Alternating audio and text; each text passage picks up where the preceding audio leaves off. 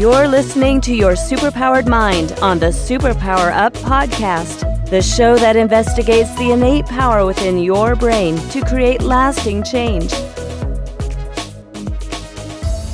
Hello, everyone. Welcome to Your Superpowered Mind. I'm Kristin Maxwell, and in this show, we explore the process of transformation and give you tools and strategies that you can use to transform your own life. Today, I am excited to be talking to Amy Newmark about living happier. Amy Newmark is a former Wall Street analyst and hedge fund manager turned best-selling author, editor in chief, and publisher of the Chicken Soup for the Soul book series. Since 2008, she's published more than 170 of the Chicken Soup for the Soul series books. She's also the host of the Chicken Soup for the Soul podcast and the author, most recently, of Your 10 Keys to Happiness. Amy, welcome to your superpowered mind. Well, thank you. I, I'm very excited about my superpowered mind. yes, I know. And actually, which leads perfectly into my, my first question, which is what superpower did you uncover as the result of mastering your mind. And nobody's mastered their mind, but you know, as learning more about yourself. I think my superpower might have partly come from being kind of oblivious because what I've realized as I've gone through many, many careers throughout my life and done all kinds of weird things is that I haven't always known what the norm is and what you're supposed to be able to do or not do. And so by accident, I take on challenges that I wasn't supposed to because I don't realize, oh, it's not supposed to work that way.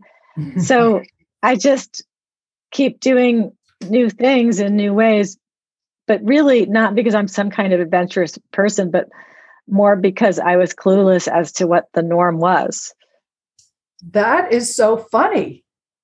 I have never heard anybody describe anything like that. So, well, you you know, even as I mentioned in your intro, you were, um, you know, you were a finance, like in the big finance, and now you're in this, um, you know, self help area. How did that come about? I know it's pretty funny because I spent my whole life being you know somebody who really used analytical skills and i was a consultant in the telecom industry and then i was a wall street analyst covering telecommunications stocks and then i ran a hedge fund that invested in telecom and technology stocks. And then i was on the management team of a telecom startup and then i was on the board of directors of a bunch of telecom and technology companies. So everything was always all about finance and stock prices and Wall Street and you know business but it's kind of like you. I mean you were an attorney and now you bring those analytical skills to the world of self-help. So what happened in my case was my husband and i were looking for something new to do and a friend of mine knew a guy who knew the founders of chicken soup for the soul and knew that they wanted to sell and this was back in 2007 so in 2008 we did one of the only leveraged buyouts done in the United States that year. Because remember, that was that deep, deep, deep recession we were oh, in. Oh, yes, I do. Yes. And maybe not the best idea buying a book publishing company during a deep recession because it was a bit of a struggle for the first few years.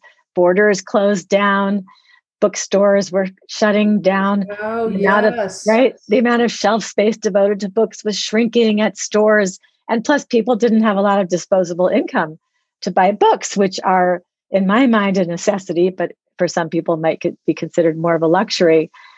But anyway, that's how I came to this. When we were doing the due diligence on buying Chicken Soup for the Soul, I sat down and read 100 of the old Chicken Soup for the Soul books and realized that behind my whole business, Wall Street finance persona, there was another persona which was destined to be the publisher and editor in chief of Chicken Soup for the Soul. And now I have published, boy, about 180 books. And what's really cool is that I've read tens of thousands of Chicken Soup for the Soul stories. And you know, these are all personal, true stories written by people about something momentous in their own lives that happened to them and they pass on you know their experiences their best advice for our readers. So it's almost like reading thousands of psychology case studies. And by doing that i now take, go back to my analytical self and i say huh i've read tens of thousands of stories where people talk about their innermost thoughts. I think I actually know what the 10 keys to happiness are because I've put them together over the 14 years I've been doing this job. And that's why I published this book that has just come out, Chicken Soup for the Soul Your 10 Keys to Happiness, because I wanted to share what I have learned from reading all those tens of thousands of stories. Yeah, that's so cool. That's that's really fun. You would, you would, you have probably now absorbed all of those principles. So, you know what? We do have to go to a break. Um, and when we do, I want to come go more deeply into so, you know, what are those? What have you um, distilled those keys down to be? But where can people find you in your book and the Chicken Soup for the Soul series and all of that?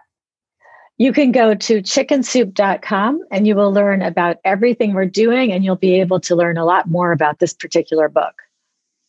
Great. Hang on, everyone. When we come back, we'll be going deeper into some of these 10 keys for living happier. Hang on. Hi, everyone. I'm Tonya Don Rekla, Executive Director of Superpower Experts. Are you ready to master your life? Are you looking for more calm and peace, connectedness in your relationships, more clear communication, guided thoughts, and a confidence in your ability to come up with creative solutions no matter what happens? Then join us at our next experience. Go to superpowerexperts.com and get signed up today. Welcome back, everyone. I'm Kristin Maxwell, and I'm talking to Amy Newmark. So, uh, I want to go into some of the um, you know the keys for happiness that you've distilled down but first what do you think the power is of stories because these chicken soup series are all stories you know how does that help people or you know what's the value of that you know if you look at how mankind has evolved it's always been storytelling which has been the best method for sharing wisdom and culture and advice you know you look at uh, prehistoric people who perhaps didn't even have a written language, but they would sit around the campfire and they would tell stories. And that was how they would pass on important information from one generation to the next. And I think it's because we learn best through stories because we can relate to the characters and the stories and we can imagine ourselves in the same position.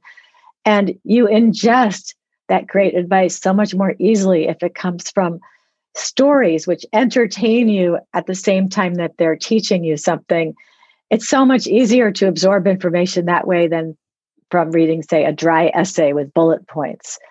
I mean, I know I learn a lot from watching movies because that's storytelling and you really take in what people are telling you. I remember a long time ago, there was a Will Smith movie where um, he had a car accident and I think his wife died in the car accident because he was looking at his phone. That made such an impression on my husband. He never looked at his phone again in the car. Wow. And if somebody had just written a newspaper article, you know, there are X number of accidents each year from people looking at their phones while they're driving, that would have made no impression on him. But seeing it as a story and relating to it really made it stick. So, what I did in this new book, Your 10 Keys to Happiness, is I took 101 stories that illustrate the 10 keys to happiness. I organized them into 10 chapters, one for each key. And then within those chapters, 10 stories that illustrate that key to happiness, show you why it works, give you role models uh, from the people who have written the stories, and really make it easy for you to figure out how you're going to use that key to happiness yourself. Oh, and by the way, Kristin, I didn't mention before, but I think this is important. You don't have to do all 10 keys to happiness. You could just do one, and even just doing one will make a big difference in your life. Yeah. Yeah, you know, one of the things that it, it, you talk about is that you already have the tools to find happiness with inside you, inside you. and that you just need to use those tools. Um, yes, that is true because if you look at some of these keys to happiness, they are things that you can do in one minute, one minute, and you can change your outlook on life. For example, my first key to happiness, which is to use the power of gratitude, count your blessings. That's something that you could actually do in one minute a day. And we've had thousands of stories submitted to us from people who said, Oh, I was a pessimist. I always took the negative view. I always looked at what I lacked, not what I had. And then they did a simple exercise, something like writing down one good thing that happened each day or writing down three things they were grateful for each day, but they had to write different things down each each day. And people found that even if they hadn't been naturally optimistic and naturally grateful people, that just by doing this for say a week, maybe maximum 2 weeks, they transform themselves. It's very cool because there aren't that many personality traits you can add on once you're fully baked. Mm-hmm. But you can add on thankfulness, and it absolutely makes you a happier person. And people will actually relate to you differently too once once they get that sense that you are thankful. And I say to people who pray, and I'm not one of them because I'm not religious, but for people who pray, I say to them, hey, why don't you stop asking for what you want and, and instead when you're praying say thanks for what you have and and that is a dramatic change in perspective yeah it really yeah, is and it's just it's so interesting how people uh, you know and i've said this before you know in talking about gratitude i used to think well that's such a silly stupid exercise how is that going to change anything but over time what you're doing is you're actually rewiring your brain to go down a different path. So instead of always making the connections of, oh, this is what's wrong and this is why it sucks, it's like, well, this is what's right. You know, what is right now? It's sort of people often live with this background question of what's wrong. And when you become, when you're in this process of doing the exercises, you're asking the question of, well, what is right right now? Yeah, you spend the whole day thinking, hmm, what are the three things I'm going to write down tonight? Especially if you aren't allowed to repeat anything. You can only write down one time, I love my kids, you know, right. or I, I'm grateful to my husband for helping me. You can only write that down once. So you're going to have to find three new things to write down each day. And that means you spend your whole day focusing on what's good. So it really does rewire your brain, like you said. And then my second key to happiness, which I think we all need to work on, is something that you can literally accomplish in one second. You really can. And that is to use the power of forgiveness to liberate yourself. And I know we all carry around some resentments and some hurt feelings and some disappointments from our pasts. But what if you could just intellectually know, yeah, that thing happened, but you could stop reliving that emotion? And if you could stop reliving it, then you would stop letting it control your life. You don't want to bring a past resentment into the present or even into your future. And so I have a great story in the book from a woman named Lynn Sunday who was always complaining about her ex husband for years after they were divorced. And finally, her best friend said to her, You might as well still be married to the man. You take him with you wherever you go. And that was mm. such an eye opener for Lynn. And she realized, oh my gosh, my ex husband has gotten on with his life. I'm sitting here in a prison of my own making, letting him bug me every day. Why am I letting him into my head? This is ridiculous. And in one second, she said, Well, that's over. And she said she felt buoyant, light, free after she did that. I like to think of a lack of forgiveness as if you're wearing this cloak Mm-hmm. And you have mm-hmm. this heavy cloak that you're dragging around, it's weighing you down by your shoulders. And you have sewn onto this cloak every bad thing that you're still thinking about that happened to you in the past. But those things did happen in the past. And that's why they're behind you on this cloak. And what if you just shrugged off the cloak and let that big, heavy piece of fabric fall behind you? And now you're light and you're free and you can move forward with your life. And you're not condoning what happened. Forgiveness doesn't mean you're saying, oh, that person's okay. That didn't really happen. Don't worry about it. You're, that's not what forgiveness is. Forgiveness is that you have decided not to keep reliving the negative emotions that were associated with that event. Mm-hmm. Yeah. So it sounds like, you know, are there other stories around forgiveness? Because forgiveness is one that's really hard for people. It um, is really hard for people. I totally agree with you. There was another great story from a woman who had a lot of trouble with her mother in law. And reading her story, I thought, oh, yeah, I can see why you had trouble with your mm-hmm. mother in law. For example, her mother in law excluded her from family photos at a family wedding, like being the spouse of the mother in law's son didn't count. Can you imagine? You're yeah, married yeah, that would be hard. somebody and you're excluded from the photos. But the woman did a lot of things that were nasty, and sometimes she meant to do them, and sometimes she really did do them by accident. But what this person did, what the daughter in law did, was she sat down and she made a list of every bad thing that her mother in law had done, knowingly or, or just by accident. And she made this list on her computer. It took her a few days to do it.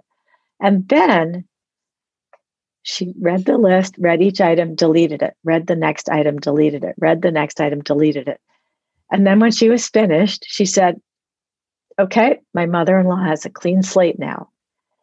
And it dramatically improved her relationship with her mother in law because what she had been bringing into her interactions with her mother in law was a hundred past resentments. Yeah. So, so imagine how bad it is if you're reliving a hundred past resentments and now your mother in law says something to you, and you're not just reacting to the one thing that she just said to you, but you're reacting to 100 other things at the same time. And so our writer, L.Y. Levin, said that her relationship with her mother in law was transformed and was so much healthier after she deleted her list of wrongs. Yes. Yeah, I, it's where you show up and you've got this grumpy chip on the shoulder attitude you're almost not asking for it, but you're not giving off a good energy. So you're going to get people being prickly with you also. That's true. Yeah. Yeah, because because you know when somebody's carrying around a lot of bitterness, you can see it in their faces. It creeps me out actually when I uh, come across people who are bitter. You can see it, and they they carry their bodies differently, and their faces are different. Mm-hmm. And I just don't even want to go there. And yeah. so I think if I'm like that, I think a lot of people are like that. So it really does affect your interactions with the rest of the world when you're carrying around all of that stuff. So I've learned through reading all these chicken soup for the soul stories how to use these tricks, you know, how to use gratitude, how to use forgiveness. And I don't carry these resentments around. And I will talk about the things that happened in the past, but more in a in a bemused way. Like, can you believe that that guy did that? But not carrying around the negative feelings anymore, just saying, wow, that was a weird thing that happened. Yeah. That's really that's really quite interesting. And so where do you get your stories? How do you collect these stories? So freelance writers love to write for us. It's it's actually a real mark of distinction to have on your writer's resume if you've had a story published by Chicken Soup for the Soul because we get thousands of submissions for each book, and we only have 101 spots. So people go to our website and you go to chickensoup.com, you click on submit your story, and then we show you all the different topics that we're working on right now.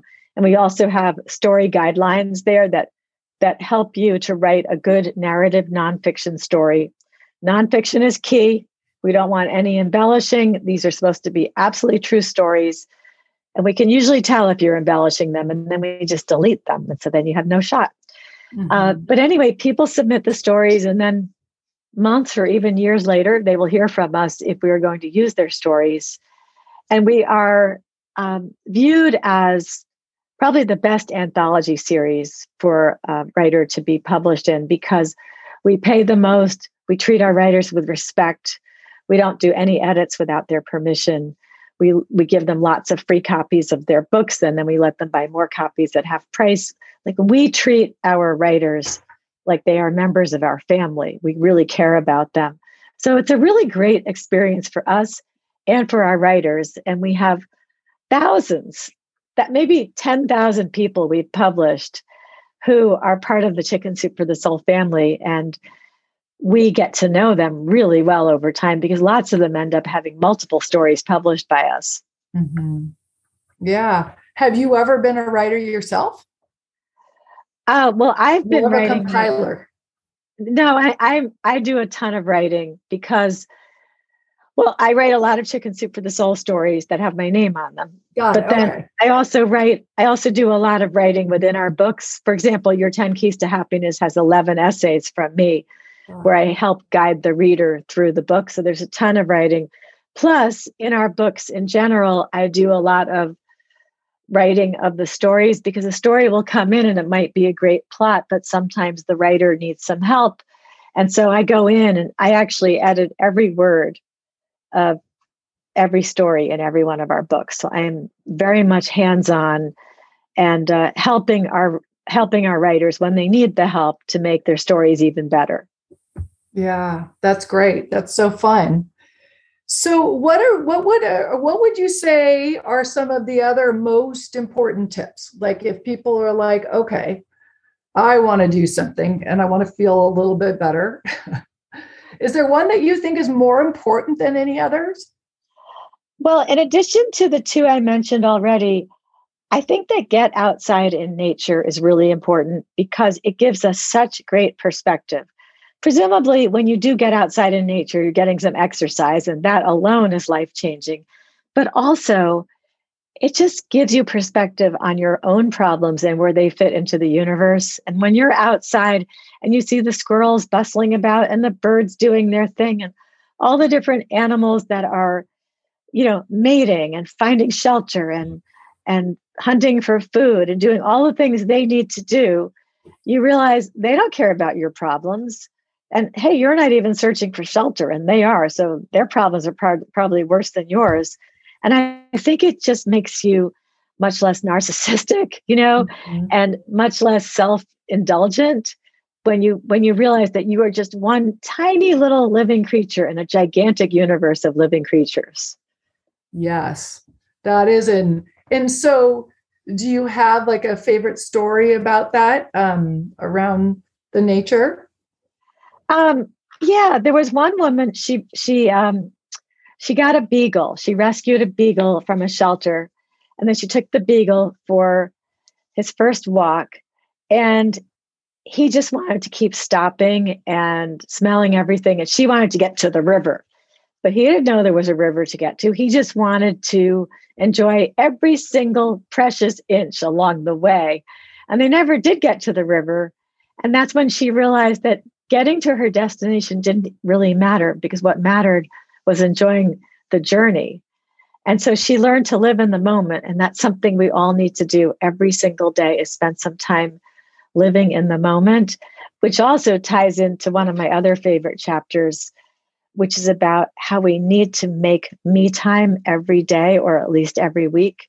And it's really not selfish to make yourself a priority for maybe 30 minutes a day, you know, to go on that walk or to read a book or to take a bubble bath or to just sit on your porch and, and vegetate. But whatever it is, you need to give yourself that me time if you're going to be of any use to the people in your life. Yes, that is so true. And that is something that people have a hard, some people have a really hard do, time doing. There's a way in which there's some guilt. I definitely was much more like that before. Yeah, we had a great story from a woman named Christine Byron, who actually happens to be the mother of our associate publisher. And Christine had a job where there was a shared calendar. And so she was very good at sales, and people kept putting more and more meetings, sales meetings on her calendar. And she had no time for herself or for, for her family. Family time, I would call we time. So she needed some me time and some we time. And then her mentor said to her, Oh, I know what your problem is. You need some lily pads on your schedule. And Christine said, What is a lily pad? And her mentor said, Well, you know how frogs jump out of the pond and they sit on the lily pad and they relax in the sun for a little while? You need to put some fake appointments on your calendar so that you have lily pads. You need a lily pad every day to jump out and relax and have that we time, or if you need to spend the time with your family, the we time. And so I thought that was great advice. We all need lily pads in our daily lives. Yeah, I really like that. I like that visual of it too, of, you know, sort of jumping up and out. Yeah, I, it works for me. I have a frog pond uh, right by my house. So I've been watching the frogs and thinking about lily pads. And I guess when I go out there and stare at the frogs, I am creating some me time for myself. Yes. Yeah. You know, it's funny because some people they um they will take some self-care time, but it's almost as if it's another item on their to-do list. You know, like I have to do this so I can keep going almost. Um, yeah, I agree with you. This your me time should be something that's really enjoyable. Now, if that means you're training for a marathon and your me time is that you are trying to hit, you know, your target every single day, that's okay. But it has to be something you really enjoy. Right, something that you lose yourself in just because you're losing yourself in it. Um, for the fun of it. Yeah, I used to always, I mean, I very much, especially when I was working, you know, as a lawyer and all of this, there was I had this sense that time either had to be really fun, I either had to be having a great time or being really productive. Those were my two categories of how to spend time really fun or productive. Um, and it's so funny because we're having this conversation. I have not had that thought in years. Yeah, I still do sometimes. Some, I mean, people have told me, "Oh, you should meditate," and I said, "Can I meditate while I walk?" And they say, "No." Can I meditate while I swim? No. I said, "Well, I'm not doing that. That's not happening." I yes, I had a really hard time getting into meditation. I'm still not a very long meditator, but it I it took me um really learning to be okay i'm going to sit here with my coffee which i was going to do anyway and i'm just going to breathe for a few minutes to start to get there but yes for me a lot of my meditation time also comes from physical activity and yeah exactly that's so much better oh another um, key to happiness that i've identified and this is so much fun is that you should step outside your comfort zone because we all have this tendency by accident to make our lives narrower, even something like always shopping at the same grocery store because you know where everything is in those aisles. Mm-hmm. Like, go to a different grocery store where you don't know where anything is because it will force you to find stuff. And also, you might buy something that you don't ordinarily buy. You might try a new food or some kind of new product. But I have a lot of stories in the book from people who stepped outside their comfort zone very deliberately, like making uh, a pledge to do a year of saying yes to new things, whatever it was. And it's really life changing when you do that. And it's a policy that I adopted when I turned 50. And uh, my husband, of course, has been dragged along, and he's he's he's been forced to do new things because I'm doing new things. but we've had so much fun stepping outside our comfort zone and doing new things. And whenever something comes up, we look at each other and we're like, "Oh yeah, we have to do that because we have to do new things." oh that's fun like yes this is just just because of it it's something new and different that's great that's a really fun way um, to think about things it makes you energized and empowered and you feel proud of yourself and i have a story in your 10 keys to happiness about the scariest new thing that i tried which was paragliding off a thousand foot cliff in oman Oh, wow. And it, it was really scary because I somehow was being a total idiot. And I had always said I would never jump out of an airplane because I would be afraid that the parachute, that the little strings would all get tangled up and that I would plummet to my death. Yes. And and I somehow thought paragliding was like hang gliding, you know, with some fixed wing thing, which made uh-huh. aero- that made like aerodynamic sense to me. But then after I had committed to the paragliding and I was at the top of the cliff and they were putting the harness on me, I looked behind me and there was a parachute lying on the ground with a million little strings coming out of it. And then I realized, oh my God, how am I an editor in chief of a, you know a publishing company? And I didn't realize that the word paragliding included para, which means parachute. And and then they said the only way the parachute works is you have to run off the cliff. It won't fill with air until you run off the cliff. Oh my gosh. So you had to have faith that you would run off the cliff and the parachute would fill with air and you wouldn't die. And so I did it, but only because, you know, they have you go with somebody, you're strapped onto another person. So basically, he ran you off the to. cliff. He ran off the cliff and my legs were, he was really tall. So my legs were kind of in the air like a cartoon character. And I'm kind of going, ee, like that. And I did it though. And um, it was really scary, but I was really proud of myself. And I, I really do think it changed my life because after I did that, there were so many other things that came along where I said, well, I jumped off that cliff in Oman, I can do this. And I've used that feeling of empowerment over and over again to do additional scary things.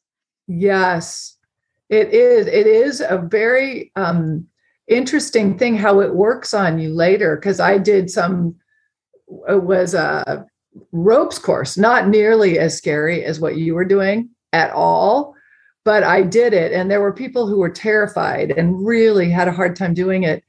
And it reminded me how fun it is that scary things, new things can really be fun, actually.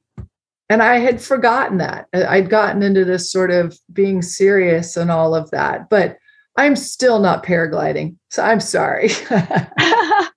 it really, I mean, my husband loved it. He absolutely loved it. He wasn't even afraid at all. I was the one who was writing the newspaper article in my mind, you know, you know, yeah. Mother, mother and publisher plummets to her death Ugh. on the Persian Gulf. You know, I was the whole article was written in my head. yeah, that's so funny. I mean, not funny, but yes, very funny. So, well, good. Well, we are almost out of time, and I but I guess my question is which of these has made the biggest difference for you? Is there one of these tips that you would say has made the biggest difference for you?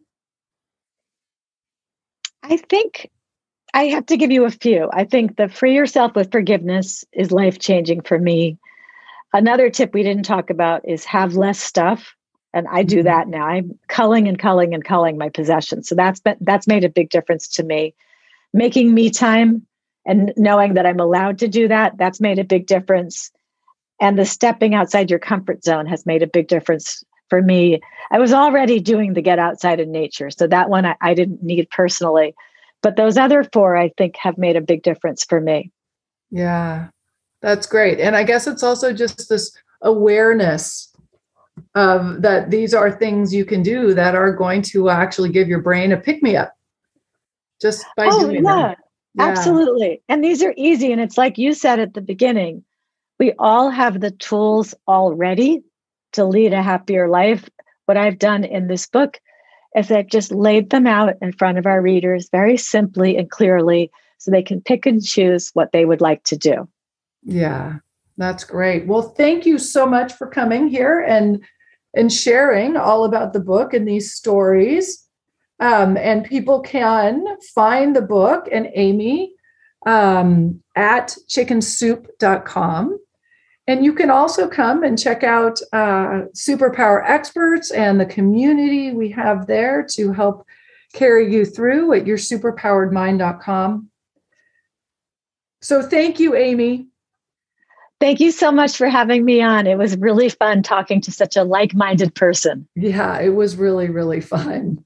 And all you listeners, thank you for showing up for yourself. And until next time, go out and remember that you do hold the power to change and transform your world. Are you ready to discover your superpowers? Go now to superpowerexperts.com and take the superpower quiz today.